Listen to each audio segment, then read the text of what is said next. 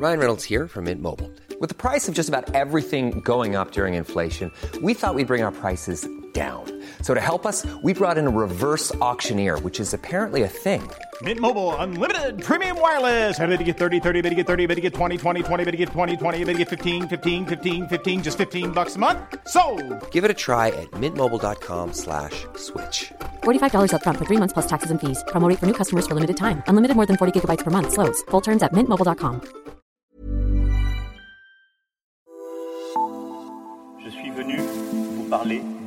Das ist ein guter Tag für Deutschland und es ist ein guter Tag für Europa. Brexit means Brexit. Du lytter til Parlamentet, Altingets podcast om Europa. Sponsoreret af 3F.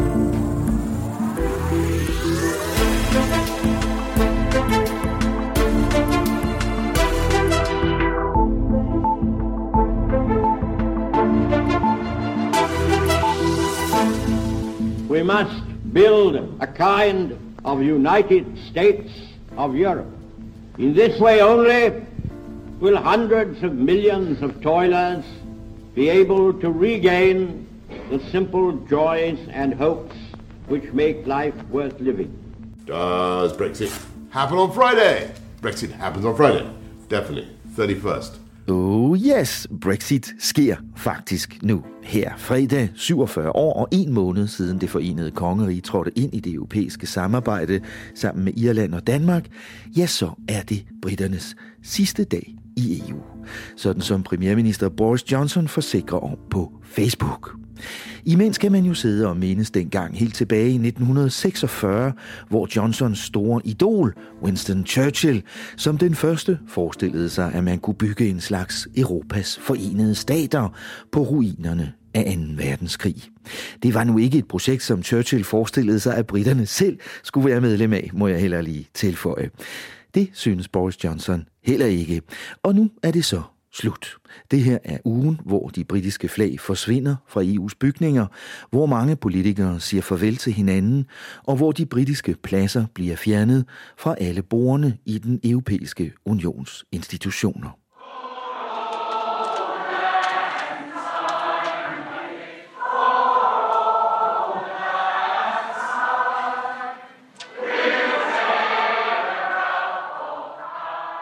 Should old acquaintance be forgot? Her var det Europaparlamentets medlemmer, vi hørte synge onsdag aften i den her uge for at sige farvel til deres britiske kolleger.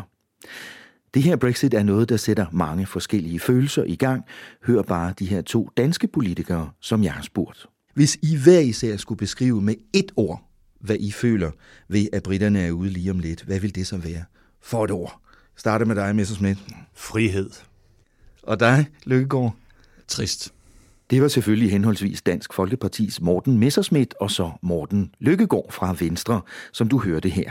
Jeg har haft de to gange Morten i studiet til en grundig snak om, hvad Brexit betyder, hvorfor Lykkegaard betragter det her som en tragedie, mens Messerschmidt tværtimod jubler på britternes vegne. Dansk Folkepartis EU-ordfører tror, at Danmark en dag vil følge efter Storbritannien hen til udgangen, for han har mistet en hver tro på, at EU stadig kan ændres indefra. Jeg kan slet ikke forstå, hvordan man kan altså, opretholde den illusion. Du troede på det før? Ja, det gjorde jeg, men, men, men jo øh, med, altså på lykkepiller, og jeg ved ikke hvad. Ikke? øhm, altså, øh, men, men, men, men i dag... Hvor jeg mindre om, Morten, med mindre om, at du har, du har jo spået, øh, blandt mange ting, har du jo også spået euroens død hver halve år de sidste 10 år. Ikke? Jeg bliver bare nødt til på et eller andet tidspunkt, hvor vi- må vi jo til at fastslå, om vi skal om vi skal Om det arbejde godt med det, arbejde med det, vi har, eller om vi skal blive ved med at bevæge os ud i tårerne øh, af forestillingerne om, at et eller andet formentlig, hvis vi venter længe nok, går nedenom og hjem. Hør Lykkegaard og Messersmith krydse klinger om Brexit senere i den her lidt specielle udsendelse i en meget speciel uge. Det var også en uge, hvor vores statsminister holdt en af sine meget sjældne taler om EU. Det gjorde hun på Tænketanken Europas årlige konference i tirsdags.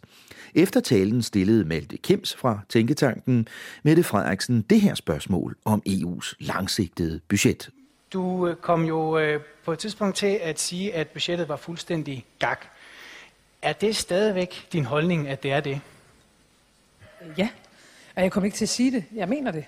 Ja, hun mener det, gør Mette Frederiksen. Men hvad er det egentlig, hun er imod? Hvad vil hun med EU, og hvad er det, statsministeren mener, vi skal lære af Brexit.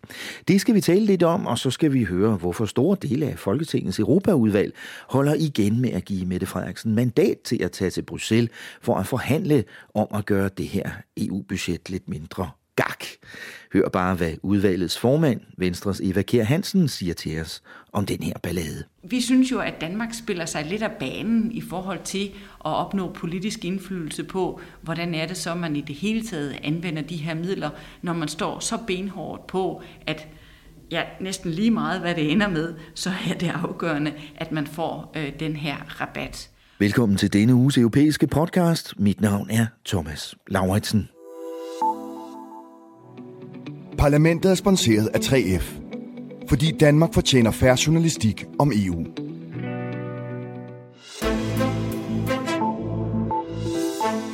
Øh, nu øh, er jeg jo selv øh, meget mere i Bruxelles, end jeg nogensinde har været øh, før i mit liv. Øh, den diskussion, der er om europapolitik herhjemme, hører jeg utrolig sjældent øh, gengivet øh, i Bruxelles.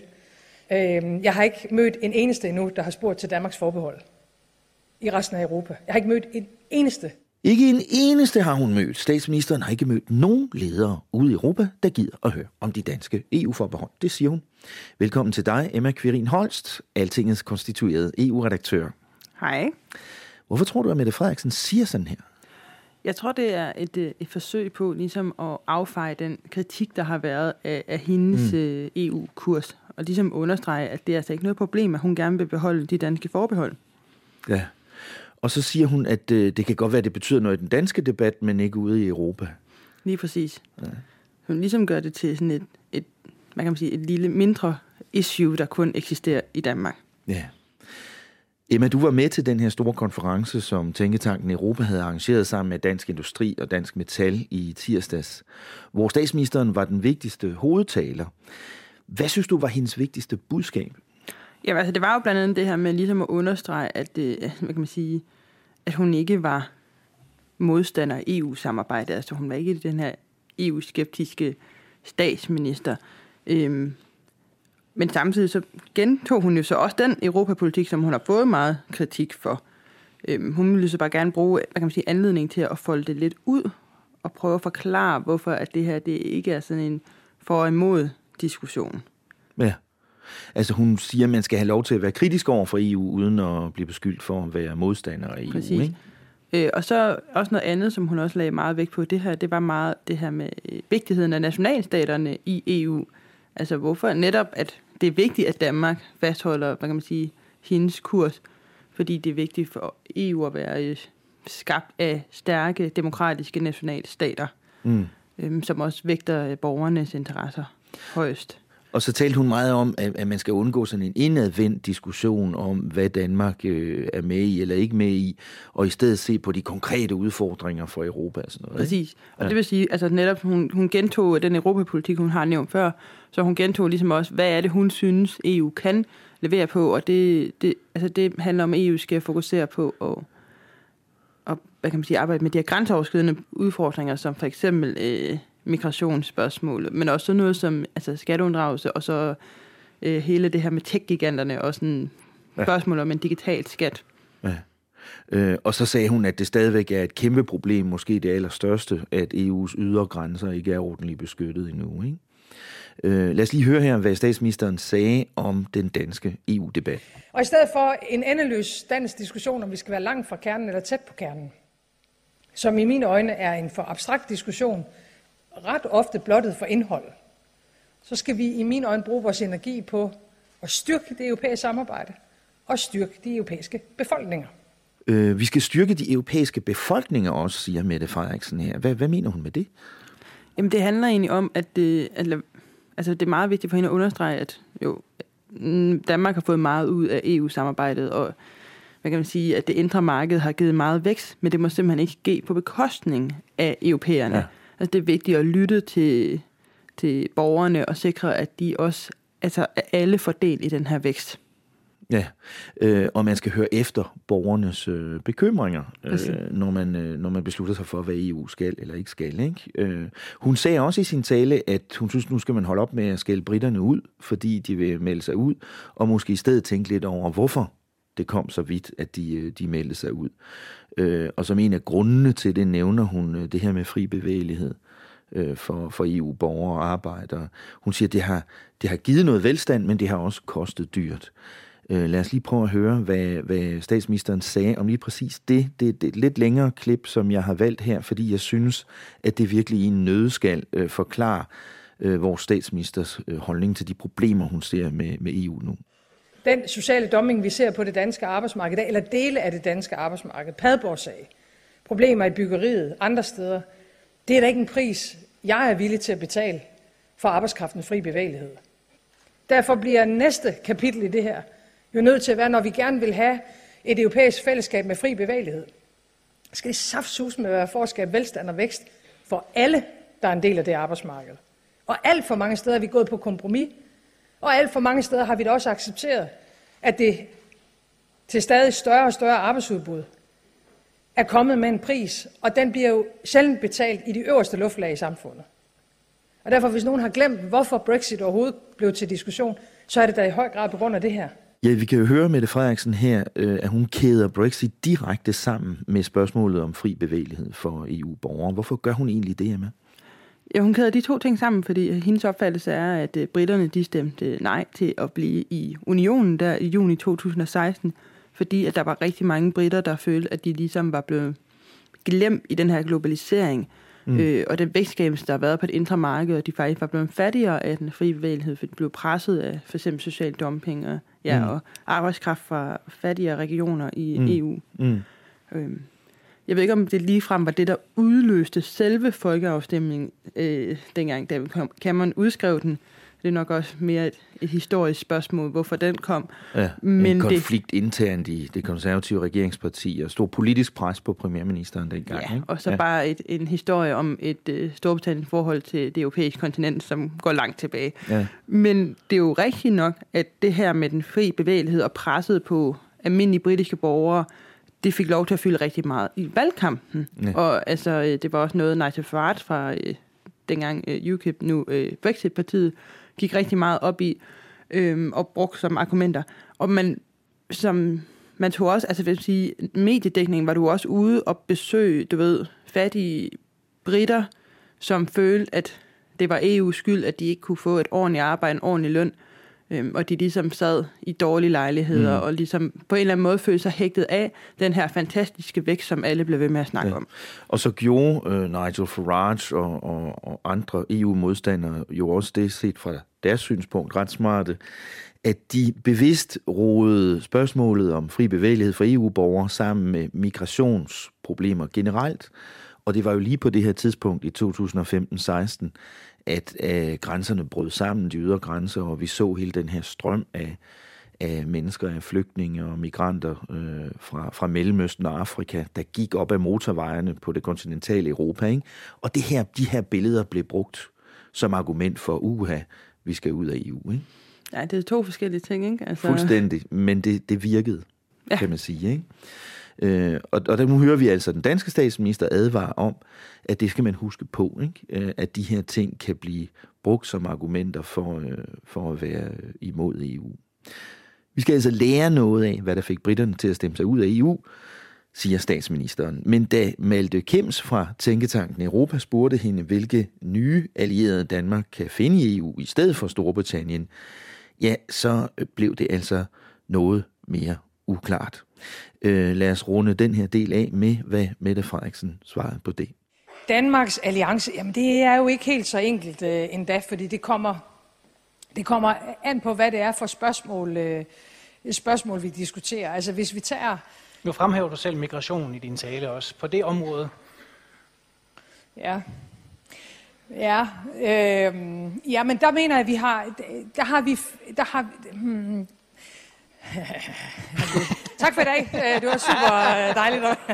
Nej, men det, det er ikke så enkelt. Altså, øh, øh, som, som nogen af jer måske...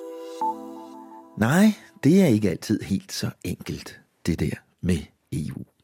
Jeg skal lige tilføje, at statsministeren bagefter, da hun havde tænkt lidt over det, øh, nævnte så forskellige lande som Frankrig, Grækenland, Spanien og Holland som mulige allierede for Danmark på alle mulige forskellige områder. Emma Kvirin Holst, faktisk så er Mette Frederiksen og hendes regering jo kommet i vanskeligheder i Folketinget nu på grund af deres europapolitik. Hvad er det, der sker der? Regeringen kan simpelthen ikke øh, få opbakning til den øh, forhandlingsstrategi, som de ligesom har lagt for dagen i forhold til forhandlingerne om det her langsigtede EU-budget for øh, de næste syv år. Det, som Mette Frederiksen synes er gak. Præcis. Øhm, der har de jo ligesom lagt op til, hvad, hvilke nogle prioriteter vil de gerne have i de her forhandlinger, og det er der som et flertal af Folketingets partier, der er uenige i.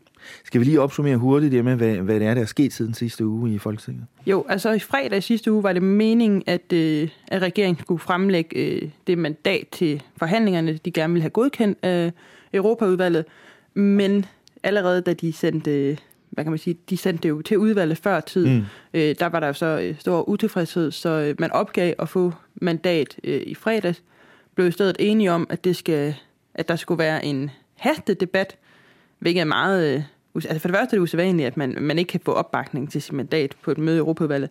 At det så kommer ned øh, og skal diskutere i selve folketingssalen, ja. er også... Øh, meget usædvanligt. Ja. Mm. Men det blev man så enige om, at man skulle have en hastedebat i folketingssalen, hvor man ligesom kunne diskutere det her øh, budget, og hvad burde være Danmarks øh, strategi og prioriteringer i forhold til det.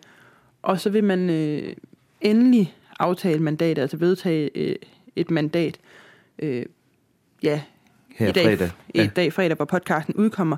Øhm, og det vil så ske på et lukket punkt, med tanke på, at så kan øh, regeringen også ligesom bedre øh, kunne, altså indvige øh, i Europaudvalget i til nogle af de der mere forhandlingstaktiske overvejelser, man har, altså mm. altså sådan, ja. som ikke rigtig kan tåles i dagens lys, før man har været nede og forhandle. Ja. For at prøve at forstå den her kritik lidt bedre, ikke, så talte du med formanden for Folketingets Europaudvalg, Eva Kjær Hansen fra Venstre, forleden dag, og du lavede et lille interview med hende om, om den her sag. Lad os høre, hvad det er, hun mener, der er galt med regeringens planer for de her forhandlinger i Bruxelles. Det, der er galt med regeringens øh, forelæggelse i det, vi har set indtil videre, det er, at det ligesom er ude af proportion i forhold til den her fokusering fra regeringens side på at få en rabat. Så det vil at de fokuserer mere på økonomien, end de fokuserer på indholdet. Det er det, I ligesom strider imod. Jamen, det er jo ikke engang, at de fokuserer på økonomien som sådan, men det er på rabatten. Og øh, det er jo en, en forholdsvis lille del ud af, jeg tror, Danmark øh, for tiden betaler omkring 22 milliarder kroner til øh, EU-budgettet, afhængig af, hvor vi lander henne, om det lykkes at holde fast i den budgetrestriktive linje eller ej, så kan det, løb, det beløb blive markant øh, større.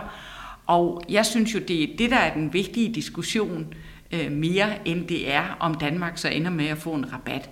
Og vi synes jo, at Danmark spiller sig lidt af banen i forhold til at opnå politisk indflydelse på, hvordan er det så, man i det hele taget anvender de her midler, når man står så benhårdt på, at ja, næsten lige meget, hvad det ender med, så er det afgørende, at man får øh, den her rabat.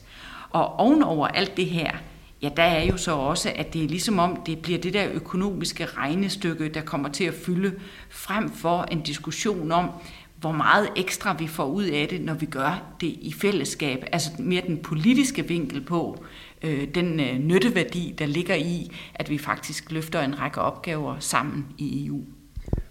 Nu skal det så til debat i Folketingssalen onsdag, og så øh, skal afgørelsen om mandatet tages på et lukket punkt på Europaudvalgsmødet fredag. Hvorfor er det nødvendigt med både den her debat, og så også at gøre det på et lukket punkt? Altså det er jo historisk, at vi nu ender med at få øh, den her EU-debat øh, ovenikøbet som en hasteforspørgsel nede i Folketingssalen. Og det hilser jeg meget velkommen, og jeg håber, at vi fremover vil få flere debatter nede i Folketingssalen. Også for at få engageret flere folketingsmedlemmer i diskussionen om, hvordan skal vores prioriteter være i øh, EU-sammenhæng. Så det er simpelthen herligt, at, øh, at det er lykkedes. Så bliver det en, en lukket forelæggelse af mandatet omkring øh, det flereårige budget. Og det er jo øh, dels for at få en, en, en, en dybtegående diskussion om, hvad skal den danske position være, og hvor ligger den i forhold til de andre lande, men så også for, at øh, regeringen ikke får vist alle de kort, de måtte have på hånden i øh, det spil, der går i gang. Og jeg støtter generelt, at vi får lukket møderne i forbindelse med mandatgivningen, fordi det er jo det samme som at, at, at blotte sig i forhold til, hvad er det Danmark kan leve med, og hvad er det Danmark ikke kan leve med. Og det er klart, det øh, mindsker en ministers mulighed for at gå til forhandlingerne i EU-sammenhæng. Nu er det jo ikke nogen hemmeligheder, der har været, hvad kan man sige, en form for tillidskrise øh, fra Europavalgets side øh, over for regeringen her i, øh, i kølvandet på øh, afstemningen om 2020-budgettet. Øh, har det haft nogen indvirkning på øh, den måde, som øh, det her det foregår på? Det har det helt sikkert, fordi øh, det har jo skabt en opmærksomhed hos os i Europaudvalget om, hvorvidt vi kan stole på, at regeringen gør det, som den har sagt til os, at den vil gøre. Og øhm, øh, vi skal helt generelt have en drøftelse omkring mandatgivningen og hvordan mandaterne kan se ud og hvornår man skal komme tilbage. Den diskussion vender vi tilbage til, men jeg er ikke i tvivl om, at det er den, der har været medvirkende til, at øh, medlemmer af udvalget har sagt, nu skal vi altså lige have styr på, hvad er det, regeringen har gang i omkring det flereårige budget. Og så tror jeg altså også en øh, stigende bevidsthed om, hvor meget øh, det her det faktisk har indflydelse på, hvad vi kan lave i de kommende år. At øh, de økonomiske rammer, der bliver lagt ud, de bliver meget afgørende i forhold til, hvad kan der komme af initiativer på europæisk plan, og hvor langt kan vi komme med, med, med beslutninger omkring de emner, som betyder noget for os i, i Danmark. Så det er, det er en kombination af, at øh, vi har følt, at øh, regeringen så at sige holdt os for nar omkring budgettet for 2020, og så det, at vi ved, at det her det fylder mere og mere i vores daglige arbejde. Regeringen har holdt os for nar, siger Eva Kjær Hansen her. Det er jo i grunden en ret hård anklage fra formanden for Folketingets Europaudvalg. Hvad siger du, Emma? Jamen altså, det er jo ikke rigtig nogen hemmeligheder. Der har været lidt dårlig stemning mellem mm. regeringen og Europaudvalget her i ja. de seneste par måneder. Øh, og som jeg også spørger hende ind til her i interviewet, så stammer det jo tilbage fra, at det at regeringen stemte nej til det her øh, af EU's 2020-budget. Ja. Øh, hvor at, altså, Europaudvalget føler jo bare ganske enkelt ikke, at det, altså, at, at det er det, de har givet regeringen lov til. Altså, ja. Der er ligesom sådan en form for misforståelse af, hvordan det her mandat det skulle tolkes. Ja.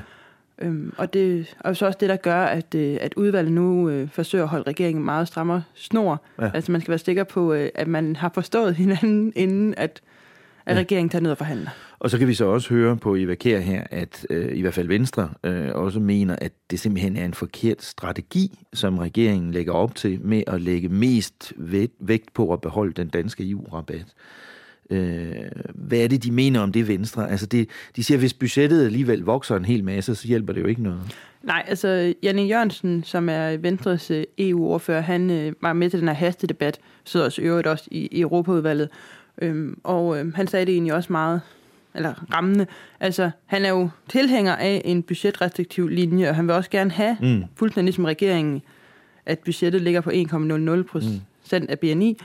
Øhm, men, men når man så vælger at lægge alle, så kan man sige, sin kort på milliardrabatten, så har han lidt, hvad hjælper den rabat, mm. hvis det så er, at budgettet ender med at blive mm. meget større. Mm.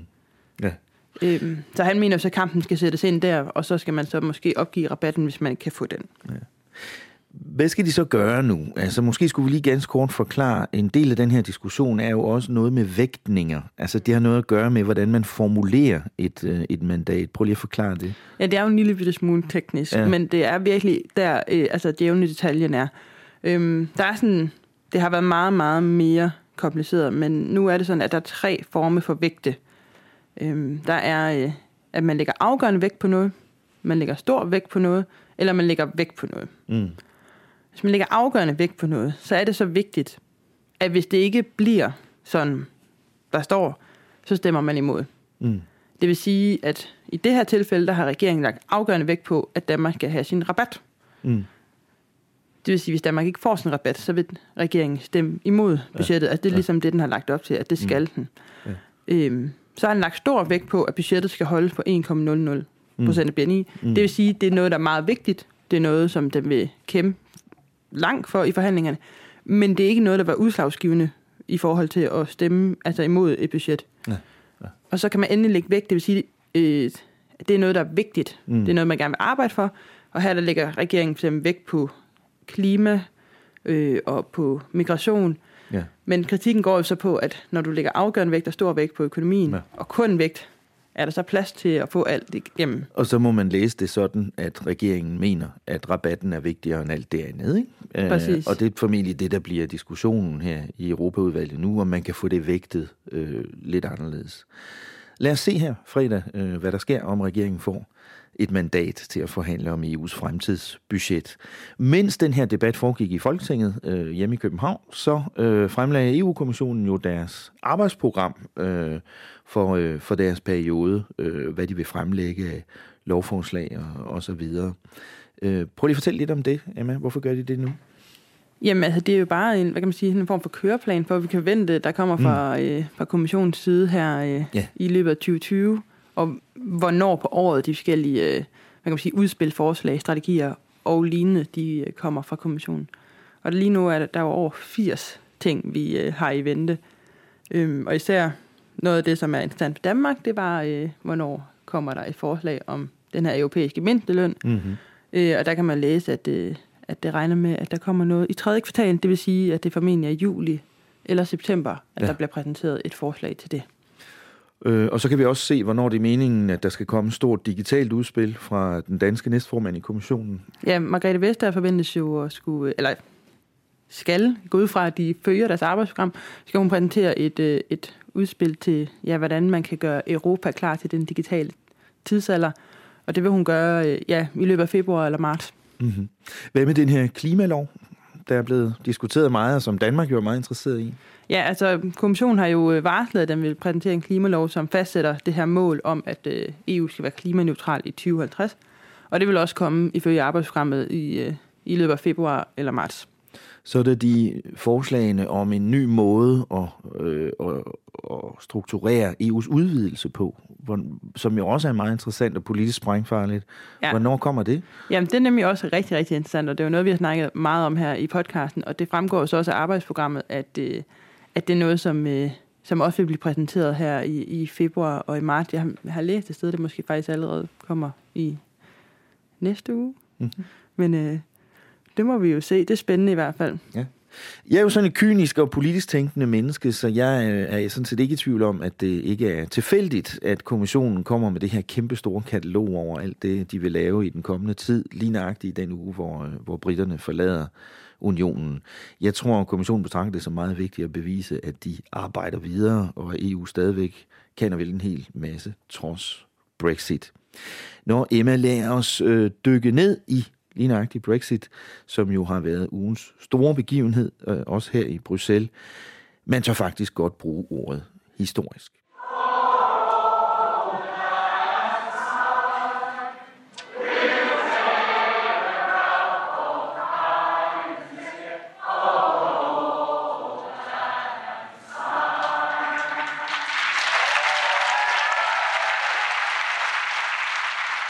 Ja, jeg kunne ikke lade være med lige at bringe et klip mere af øh, alle Europaparlamentets øh, medlemmer, der her øh, onsdag aften sang øh, Old Lang Syne, den her gamle, flere hundrede år gamle skotske folkevise, som vi jo kender på dansk. Jeppe Aukjær skrev en dansk udgave af den, der hedder Sku gammel venskab rent forgå.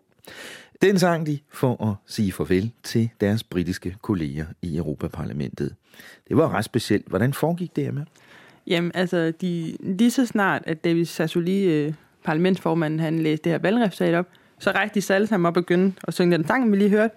Og så begynder de ligesom at forme sådan en kæde, det vil sige, de tager alle sammen hinanden i hånden, Mm. og så ligesom så og svejer lidt fra side til side, mens de synger den her sang. Så ligesom er den kæde gennem hele, øh, ja, hele plenarsagen her i Bruxelles. Mm.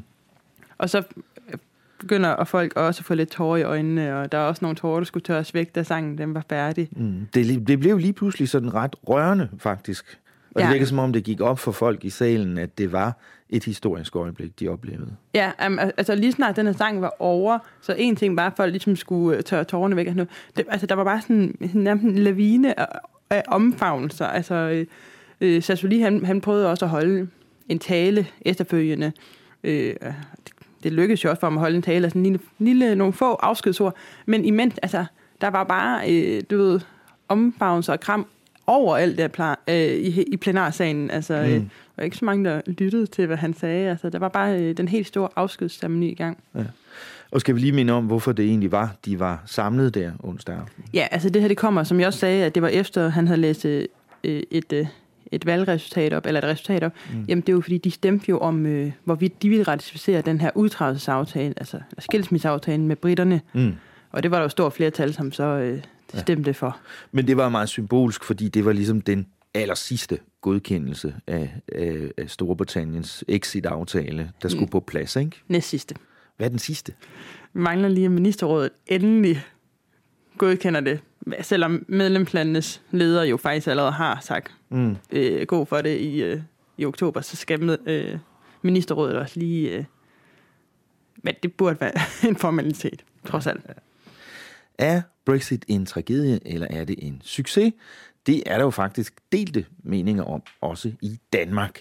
Vi skal have alle argumenterne på bordet i den her podcast. Derfor tog jeg en lang snak med to gange Morten, altså Messersmith fra Dansk Folkeparti og Løkkegaard fra Venstre. De to har mildest talt divergerende meninger om, hvad det her betyder, både for britterne selv, for EU og for Danmark. Hør bare her. Øh, Morten Messerschmidt, du har sagt, at du tror, at Brexit bliver en kæmpe succes mm, for, ja. øh, for Storbritannien. Hvorfor tror du det? Oh, altså, øh, for det første, øh, fordi både EU og, øh, og UK har brug for hinanden. Altså, der er ikke nogen, der har råd til, så at sige, at lade det være andet, eller lade det blive andet end en, end en succes. Øhm, og for det andet, fordi øh, Storbritannien er en ukulig nation. Altså, det ved vi historisk, og det ved vi økonomisk og politisk, militært. Altså, det er en meget øh, stærk nation, og et, et øh, folk, som er vant til også at gå igennem trange tider øh, historisk, og det vil de også gøre her. De får nogle helt unikke muligheder, når først de er, er ude for at lave frihandelsaftaler med, med, med, med økonomier rundt omkring i verden, som i modsætning til eurozonen rent faktisk oplever vækst. Øhm, og øh, den mulighed vil de helt klart benytte for at omstille deres øh, økonomi, og der tror jeg, de vil opleve stor fremgang. Lykkegård, tror du også, det bliver en succes for britterne at melde sig ud af EU? Det er i hvert fald en meget, meget alternativ omskrivning af ordet succes, vil jeg sige. Altså, det er klart, at det er jo rigtigt. En ting fangede, der var rigtigt, det Messersmith sagde her, det var jo, at, at vi har brug for hinanden. Det er i hvert fald rigtigt. Og i den forstand kan vi jo godt begrænse tragedien. Og når jeg har brugt ordet tragedie de sidste tre år om det her, så er det jo med velberådet hu, fordi det er jo en beslutning, der er truffet, uden at man øh, er ret mange ønsket det. Det er en beslutning, der ikke, øh, til synligheden ikke kan laves om, og som har den der uafvendelighed, som karakteriserer en tragedie. Så det er en tragedie. Hvorfor er det så også en tragedie i en mere almindelig forstand? Det er det selvfølgelig, fordi at øh, allerede nu øh, lider britterne jo enorme tab i forhold til det, som de kunne, det sted, de kunne have været, øh, og fremadrettet vil de lide endnu flere øh, økonomiske og politiske tab. Øh, den situation, som, som Morten lige beskrev, øh, med alle de her frihandelsaftaler, for eksempel, bare for at tage en ting, øh, er, jo, er jo en illusion i den forstand, at øh, den største frihandels øh, sammenslutning i verden, det er jo EU, og den mest succesfulde, skulle jeg tilføje. Det vil sige, man kan altid gøre tingene op, hvor vil man have været, hvis og så frem der i fald. Selvfølgelig vil britterne der ikke synke i havet, de vil da overleve. De er en ukul nation, som Morten siger, men de ville have været meget, meget bedre stillet, hvis de var blevet. Messerschmidt, mener du, at det, det er fuldstændig forkert eller usandt, når, når Lykkegaard og andre siger, at britterne kommer til at tabe en masse på at forlade EU? Nej, altså det er jo ikke, jeg vil aldrig beskylde øh, uh, Lykkegaard for at tale usandt, men, men det er klart, at han sætter kigger den for det øje, han ønsker at se med, og jeg for det, ønsker, det jeg ønsker at se med. Altså selv i dag, øh, efter at britterne har været medlem af, af EU i mere end 40 år, der eksporterer de mere til andre, altså til lande uden for EU, end uh, til uh, EU. Um, øhm, og det vil jo sige, at det er en meget globalt orienteret økonomi. Øhm, når, når Storbritannien kommer udenfor, øh, så er det klart, at de får en, en frihed, øhm, og, og den frihed vil de jo benytte sig af. Altså, en ting, som var usandt, det Løgegaard sagde, det var jo nemlig, at, øh, at det her det skulle være noget, ingen havde ønsket. Altså, britterne har jo sådan set både ved folkeafstemningen for tre et halvt år siden øh, tilkendegivet ret klart, at det ønsker de altså, og så øh, ved det øh, meget klare øh, valg, som Boris Johnson fik her for en måneds tid siden, jo også sagt, at nu, nu er det altså den vej, de ønsker at gå. Altså har de jo valgt ham der, øh, pseudokommunisten, ikke? Øh, Corbyn, som ville øh, alle mulige nye afstemninger og hvad ved jeg, som i hvert fald ikke var Brexit-mand i, i den her version. Så, øh, så, øh, altså det, det synes jeg ikke passer. Men, men helt grundlæggende, altså Storbritannien er da en langt mere velkørende øh, nation, end, øh, end, øh, end EU er en velkørende organisation. Altså, det kan godt være, at der er, at der er mange indbyggere, men altså øh, mange af landene, det er jo sådan noget Bulgarien, Rumænien, Kroatien, ikke? Øh, altså det er jo ikke lande, som ligefrem står øh, som en rising star øh, på den økonomiske stjernehimmel. Jamen, jeg vil sige, der nu, nu, nu skal man jo starte et sted. Man kan sige, øh, jeg tror ikke, man kan tage fra EU, uanset hvor mange gange man nævner Bulgarien, at EU er en enestående øh, økonomisk øh, succes, og i den forstand også en, en politisk og handelsmæssig succes.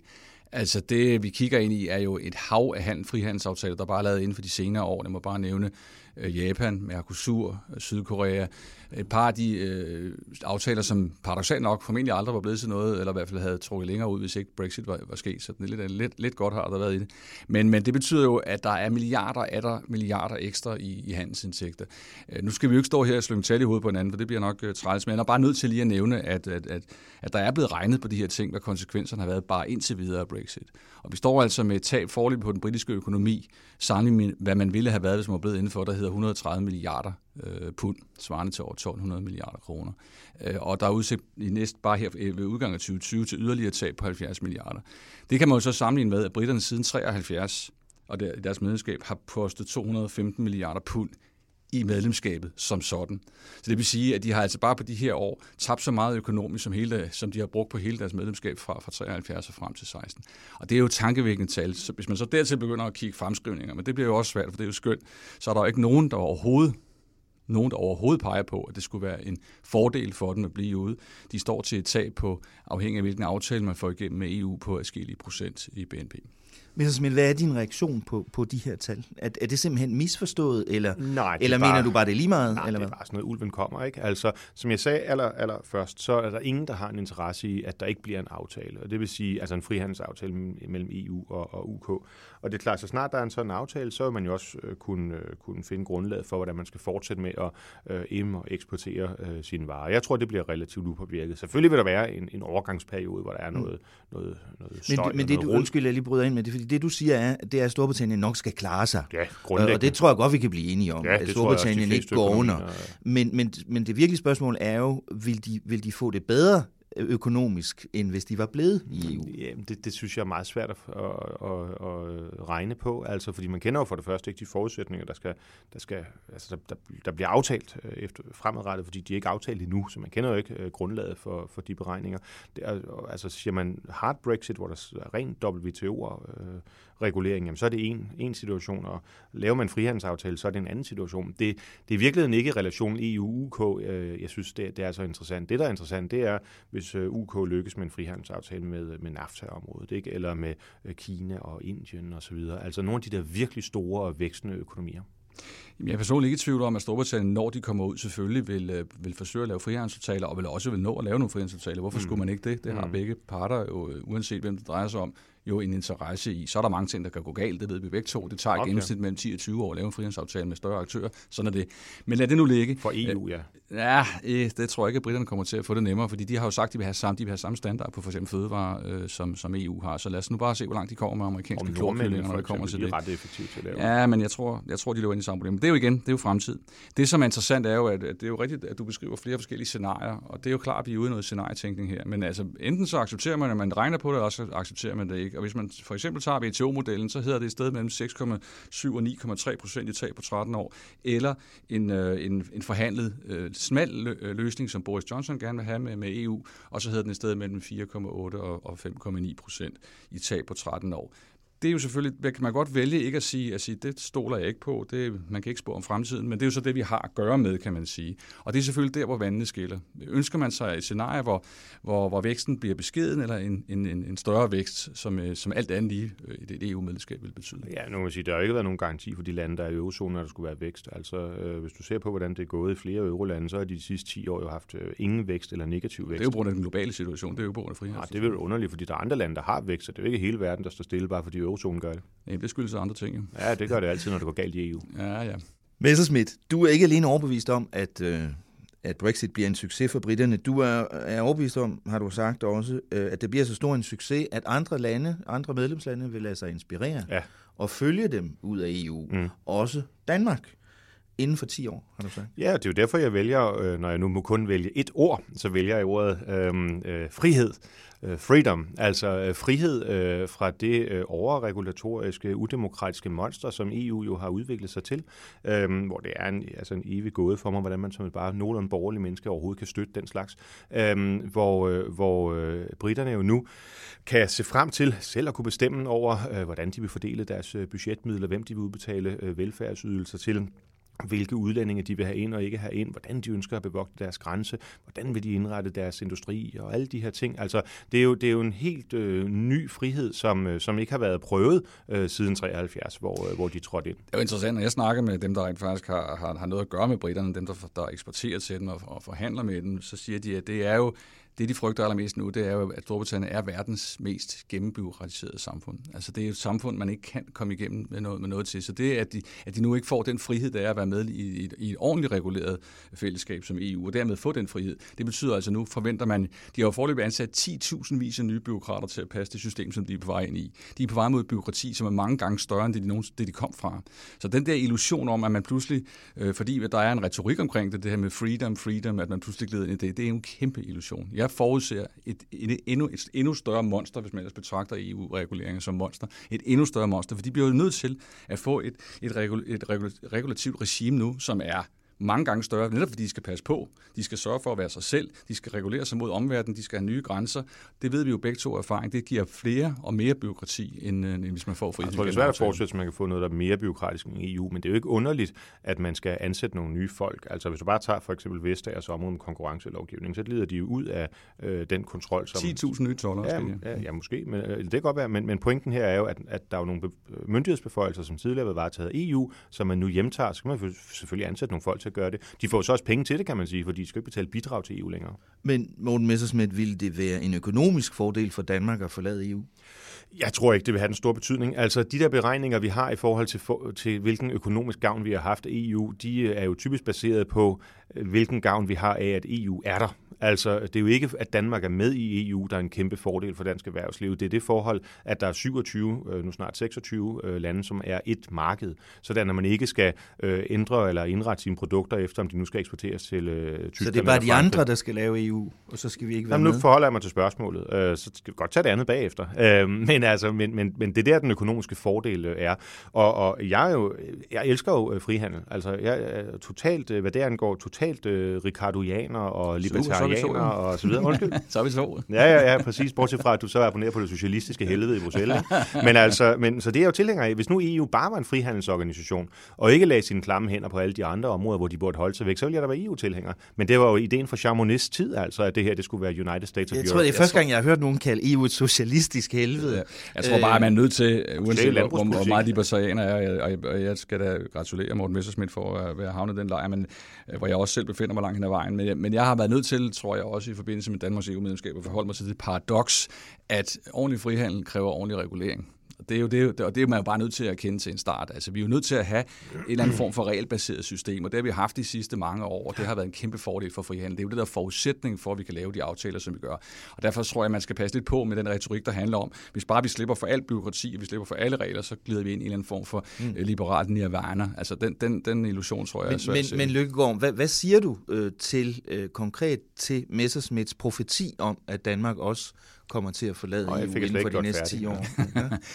Altså det, det, det tror jeg selvfølgelig overhovedet ikke på, og det er jo fordi, der jo trods alt har indfundet sig en form for, for fornuft øh, i den her debat, øh, og ikke mindst takket være Brexit selvfølgelig. Jeg tror, at de fleste mennesker, der har jagtet det kaos, der har foregået i Storbritannien, ikke mindst i deres parlamentariske politiske system de sidste tre år, øh, har, har kigget på hinanden og sagt, det der, det skal vi selvfølgelig ikke have, og det kan man jo dokumentere med, ikke bare med meningsmålinger, men nu altså også med et valgresultat, der, der, der i maj måned fortæller klart, hvor danskerne står.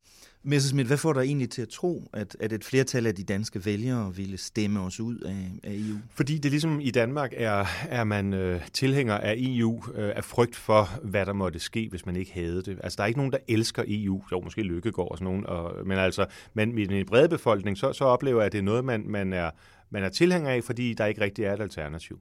Øhm, og derfor, når der kommer et alternativ, og det tror jeg, at britterne vil vise vejen for, øh, og det tror jeg, det bliver et, et succesfuldt alternativ, noget, der virkelig ligger meget tæt på det, de fleste danskere ønsker, og det man troede EF eller fællesmarkedet skulle være der i 72, da, da man blev spurgt første gang, så vil der være, ikke bare i Danmark, men, men, men rigtig mange rundt omkring i unionen, der siger, hov, øhm, hvordan kan det være, at øh, vi egentlig stadigvæk skal være fanget i den her byråkratiske klods, hvor det er folk, vi aldrig har stemt på eller set på, øh, som bestemmer over os, øhm, når, når nu det faktisk ikke er gået så galt for britterne, som man havde håbet på i Bruxelles. Mm. Øhm, jeg tror, at der vil være en, en række kernelande, som er sådan føderalistisk indstillet, Belgien, øh, Luxembourg, øh, måske også Frankrig, Tyskland stadigvæk, som så vil føderalisere yderligere.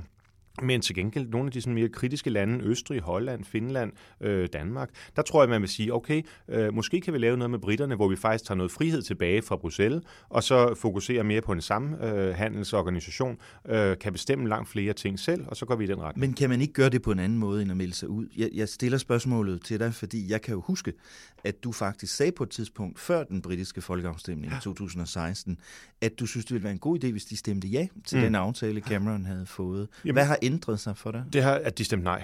Altså, at øhm, jo, altså Storbritannien har jo været den allervigtigste bremseklods for øh, altså dem, der øde, vil ødelægge Europa. Altså jo, fordi Europa er jo nationalstaternes øh, arne, øh, og det er jo EU. Altså, så der, der, har, der har Storbritannien jo haft en enorm betydning for ligesom at holde igen imod federalismen.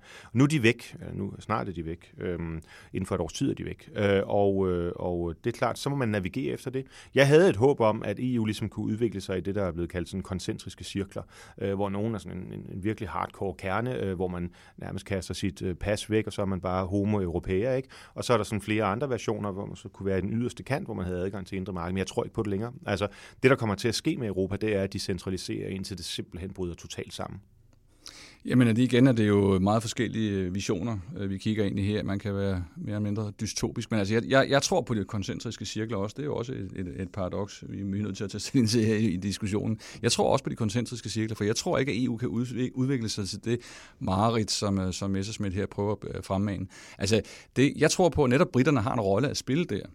og hvis jeg skal finde en enkelt ting eller to, som har været godt ved Brexit, så er det jo netop, at nu har vi fået casen på, hvad øh, tingene kan udvikle sig til, hvis nogen vælger at træde helt ud. Mm. Derfor har alle jo, inklusiv danskerne jo, i virkeligheden sendt et meget klart signal til os politikere om at arbejde på at få et Europa i flere hastigheder eller i flere cirkler, om man vil. Mm. Og jeg tror, at det er rigtigt, at vi har avner i en situation, hvor, hvor det europæiske fællesskab er nødt til at udvikle sig i nogle forskellige cirkler, øh, hvor man, om man så må sige, træder ind i forskellige fællesskaber, afhængig af hvilket, hvilket øh, emne man er, med, emnekreds man er Men det er jo ikke det von der Leyen. Altså, du stemmer for von der? Høre, altså, det er jo ikke noget, der sker fra det ene år til det andet. Ah, altså, vi er nødt til at tage en ting ad gangen. Vi, vi, kan jo sagtens have, vi kan jo sagtens symbolsk have stemt mod von der Leyen, fordi at, at, at hun vil øh, noget, og tæt på, der, hun kunne være væltet, og det er et flot, øh, flot fingeraftryk at sætte på historien. Jo, men det var hun nok ikke alligevel. Det, det handler om, er jo, det, det handler er jo om, om at, øh, at, at vi skal sikre en, en udvikling, som går den retning. Der blev allerede taget til, tilløb til det med den forrige kommission, som opstillede forskellige scenarier, som skulle diskuteres, og den kommer vi til. Der kommer en konference om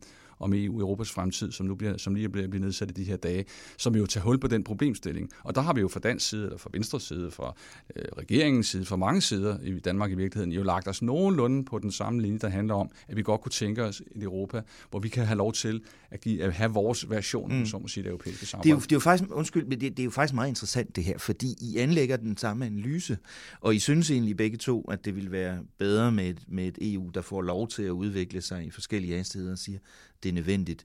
Men du, Messersmith, du har mistet troen på, at det kan lade sig gøre. Jeg kan slet ikke forstå, hvordan man kan altså, opretholde den illusion. Du troede på det før? Ja, det gjorde jeg, men, men, men jo øh, med, altså på lykkepiller, og jeg ved ikke hvad. Ikke? øhm, altså, øh, men, men, men, men i dag... Hvor jeg mindre om, Morten, med mindre om, at du har, du har jo spået, øh, blandt mange ting, har du jo også spået euroens død hver halve år de sidste 10 år. Ikke?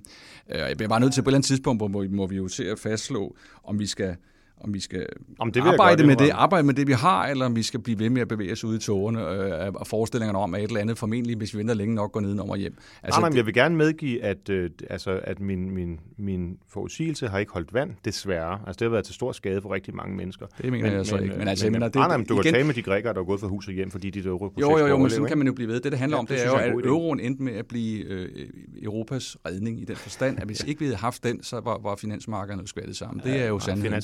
Og det på samme måde er man jo nødt til at sige, hvis nu man arbejder med en eller anden dystopi, der handler om, at Europa skal skvatte sammen, før det hele kan blive bedre, det, den, den, den tese synes jeg ikke holder, og det er i hvert fald ikke Mhm. noget, jeg synes, der er, er værd at arbejde efter. Jeg synes, vi skal arbejde med det, vi har, og der er jo trods alt, og det var jo også dit synspunkt, indtil, indtil britterne sagde nej, der er noget, der er værd at bevare, der er noget, der er værd at arbejde Kan med. du pege på en eneste ting, bare du må gerne tage hele paletten med siden 1. januar 73, hvor vi har fået noget magt tilbage fra Bruxelles? Altså, at det er gået i den retning? Ja, det kan jeg sige dig, fordi nu er vi inde i den suverænitetsdiskussion, som, Ja. jo er, som er essentiel. Vi har jo fået mere indflydelse, end vi nogensinde har haft før på den europæiske udvikling, efter vi Det er ikke det, kommet spurgte om. Altså, Jo, hvor vi det taget- magt, Nej, nej, magt jeg ved, det er mig, er der det bestemmer, hvad jeg spørger om. Jo, jo, jo, men, afgøre, men magt og indflydelse er jo men, det samme. Okay, jamen, så bliver det sådan filosofisk tanke om, at uh, the more the merrier. Jeg Jeg, siger det bare, er er der et, du siger selv, at du vil gerne have koncentriske cirkler. Det vil sige, at du må gå ud fra, at der er nogen, der skal afgive mere suverænitet, og så er der nogen, der skal få noget tilbage. Ellers er der jo ikke nogen cirkler, så er det jo bare Nej, det er jo ikke øh, en stor øh, mudderkage. Altså, er der et område, hvor Danmark det lykkedes os at holde, trække suverænitet tilbage fra Bruxelles? Jamen altså, jeg, jeg, jeg abonnerer ikke på din definition af suverænitet. Nej, det godt. for mig Det handler suverænitet om, at man har reel indflydelse Ja, på ting, det og. Chamonix. Det har Ja, vi klart. fået. Hvis vi havde stået udenfor, så havde vi ikke haft en brøk af den indflydelse, vi har ved at stå indenfor. Og det er Jamen, jo så forskellen på vores ja. tos tænkning. Det er jo, at du mener, du kan få det hele ved at sætte dig ind i hjørnet og kigge ind i væggen. Jeg mener, at vi kan få det ved at blande os og sætte os med ved bordet. Jamen, det går super godt. Hvordan, hvordan klarer du med, med mindstelønnen der? Altså, nu er det, det endnu- endnu Det et kommer, raket. kan jeg da heldigvis sige dig, at det ender med, at, at vi får et, et forbehold for det i det direktiv, der kommer. Fedt. Øh, så må vi så se, hvor det bliver. Jamen, det bliver dejligt. Stop til allersidst her. Morten Lykkegaard, øh, når natten mellem fredag og lørdag, 31. Øh, januar og 1. februar, britterne træder ud, hvad gør du så? Så tager jeg mig en, øh, en stor konjak, tror jeg, og, øh, og, siger, Selvfølgelig og, siger, og siger skål til det nye. og siger, ja, men øh, så kan du tage en whisky.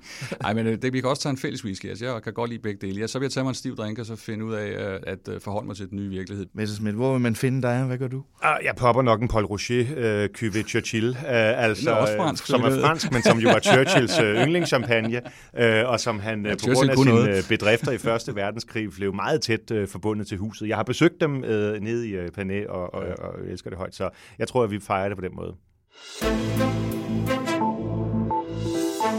Ja, skal man drikke farvel cognac eller champagne cuvée Churchill?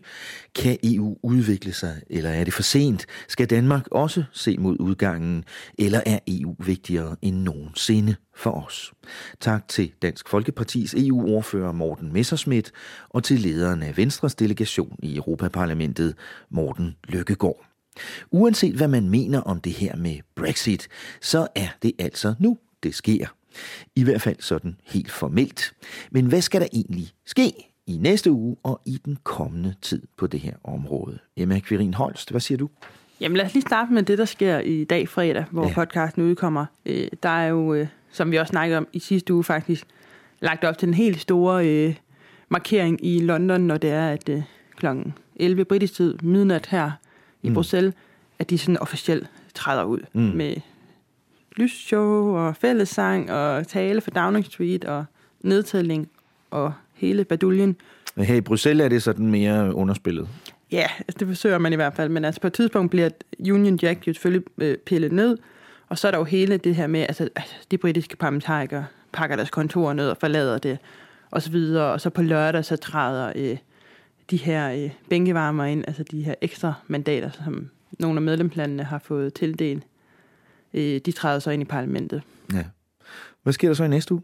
Jamen i næste uge, der forventes det så, at, øh, at kommissionen jo øh, gerne skulle komme med deres bud på øh, et forhandlingsmandat. Altså hvad, hvad skal være EU's øh, linje i øh, de her forhandlinger om det fremtidige forhold med Storbritannien. Mm. Og så venter man selvfølgelig også spændt på, øh, om der, hvad der kommer af, af udspil fra britterne, altså hvad, hvad de forestiller sig, at den her aftale skal handle om, og hvad de Mm. godt kunne tænke sig at forhandle om. Ja. Og de 27 tilbageværende EU-lande skal jo altså også lige blive enige om at vedtage kommissionens forhandlingsmandat. Ja, og det gør de så på et, øh, et udenrigsministermøde senere i, øh, i februar. Ja. Så det kunne godt se ud til, at de egentlige forhandlinger med britterne om fremtidens forhold, de først kan komme i gang sådan sidst i februar eller først i marts eller sådan noget øh, i den stil. Øh, hvad, hvad bliver svært i de forhandlinger, tror du? Jo, noget af det, som jeg tror bliver øh, særlig svært, det er at blive enige om, hvilke nogle spilleregler, man skal have i det her fremtidige forhold, hvis det er, man ligesom skal have en åben konkurrence mellem, øh, mellem Storbritannien og EU. Altså, hvis der ikke kan være nogen tolv eller nogen form for barriere, handelsbarriere. Øh, fordi britterne er jo ikke super øh, vilde efter at skulle følge alt EU-lovgivning, når de lige er trådt ud af EU. Samtidig så for også Danmark, også andre EU-lande, jo heller ikke interesseret i, at de får forringet deres konkurrencevilkår over for britterne, hvis der britterne ikke kan leve op til de samme regler mm. i forhold, øh, som, som Danmark skal. Mm. Øhm, Hvis de skal have fri adgang til det indre marked mere eller mindre, så skal de også blive ved med at følge de regler, der gælder for det indre marked. Ja, ellers så bliver der ligesom ulige konkurrencevilkår, og det, det tror jeg helt klart bliver, øh, bliver afgørende. Ja. Øhm, og en anden ting, der bliver svært, ved vi, øh, der er sikkert mange ting, der bliver svære, men en anden ting, jeg tror, vi kommer til at høre meget om, det er spørgsmålet om fiskeri, som jo er særlig vigtigt for Danmark. Ja, altså det er jo klart, at Danmark er jo meget optaget af øh, konkurrencevilkårene i forhold til eksport til Storbritannien, men lo- lokalt set er der jo rigtig mange danske fiskere, som er afhængige af deres vilkår i forhold til at fiske i Nordsøen. Så det bliver rigtig, rigtig øh, afgørende for Danmark. Ja. Øh, og man kan allerede se nu, det der er sluppet ud om EU's forhandlingsstrategi, at ideen for de EU 27 er at kæde de her ting meget tæt sammen. Altså hvis britterne vil have en god aftale for dem om handel med varer, jamen så må de også give EU en god aftale om fiskeri for eksempel. Ikke? Og det er måske en god idé, fordi de skal nå det i løbet af 11 måneder. Så ved at koble det sammen, så lægger man også pres på britterne for, at de ikke kun nøjes med at forhandle en handelsaftale. Ja. Fordi alle er klar over, at det bliver svært at nå at lave den her aftale inden udgangen øh, af 2020. Og hvis vi kommer ud øh, uden en aftale, så har vi balladen igen, fordi så er der ingen, der ved rigtig, hvilke regler, der kommer til at gælde for forholdet til Storbritannien. Så det er slet ikke slut endnu. Det her år bliver fyldt med spændende og nervepirrende forhandlinger med britterne også. Tak skal du have, Emma. Vi ses i næste uge til et EU uden britter. Ach ja, det var så alt, hvad vi havde til dig i den her historiske uge for det europæiske samarbejde. Mange tak, fordi du gav os din opmærksomhed. Mens du venter på næste uges podcast, kan du læse en hel masse mere om britternes farvel til unionen og om konsekvenserne af det på vores website altinget.dk. Jeg skal lige huske at sige, at jeg godt ved, at jeg i sidste uge lovede et nyt indslag med Freja Søgaard om de nye danske medlemmer af Europaparlamentet. Det har vi udskudt øh, på grund af, at der er sket så meget andet i den her uge. Men jeg lover, at det kommer i næste uge, hvor vi fortsætter serien med Freja på visit. Vores podcast er sponsoreret af 3F, og udsendelsen her er produceret med støtte fra Europanævnet. Men Altinget har det fulde ansvar for programmets indhold. Ansvarshavende redaktør er Jakob Nielsen, producer er Henrik Axel Bugter, mit navn er Thomas Lauritsen, og jeg havde konstitueret EU-redaktør Emma Quirin Holst med i studiet. Tak for i dag. Lyt med igen næste uge her i Parlamentet, hvor Altinget taler om Europa, hvor vi siger farvel og hvor vi lytter til Winston Churchill. The cannons have ceased firing. The fighting has stopped, but the dangers have not stopped. If we are to form the United States of Europe, or whatever name it may take, we must begin now.